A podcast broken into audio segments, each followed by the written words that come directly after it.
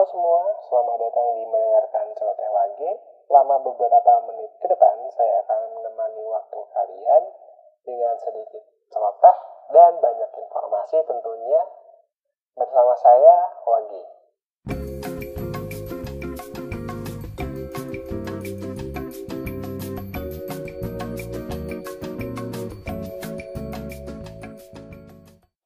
Hai kaum muda, kaum yang suka rebahan, pernah nggak mengalami kondisi kehilangan, luka fisik maupun non fisik?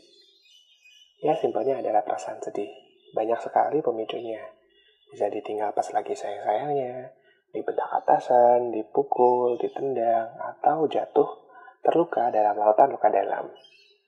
Sedih atau nelangsa adalah suatu emosi yang ditandai dengan perasaan tidak beruntung, kehilangan, dan ketidakberdayaan. Saat sedih, manusia sering menjadi lebih diam, kurang bersemangat, dan sedikit menarik diri. Menangis adalah salah satu indikasi dari kesedihan. Nah, terdapat tiga jenis air mata nih kaulah muda. Yang pertama adalah air mata basal.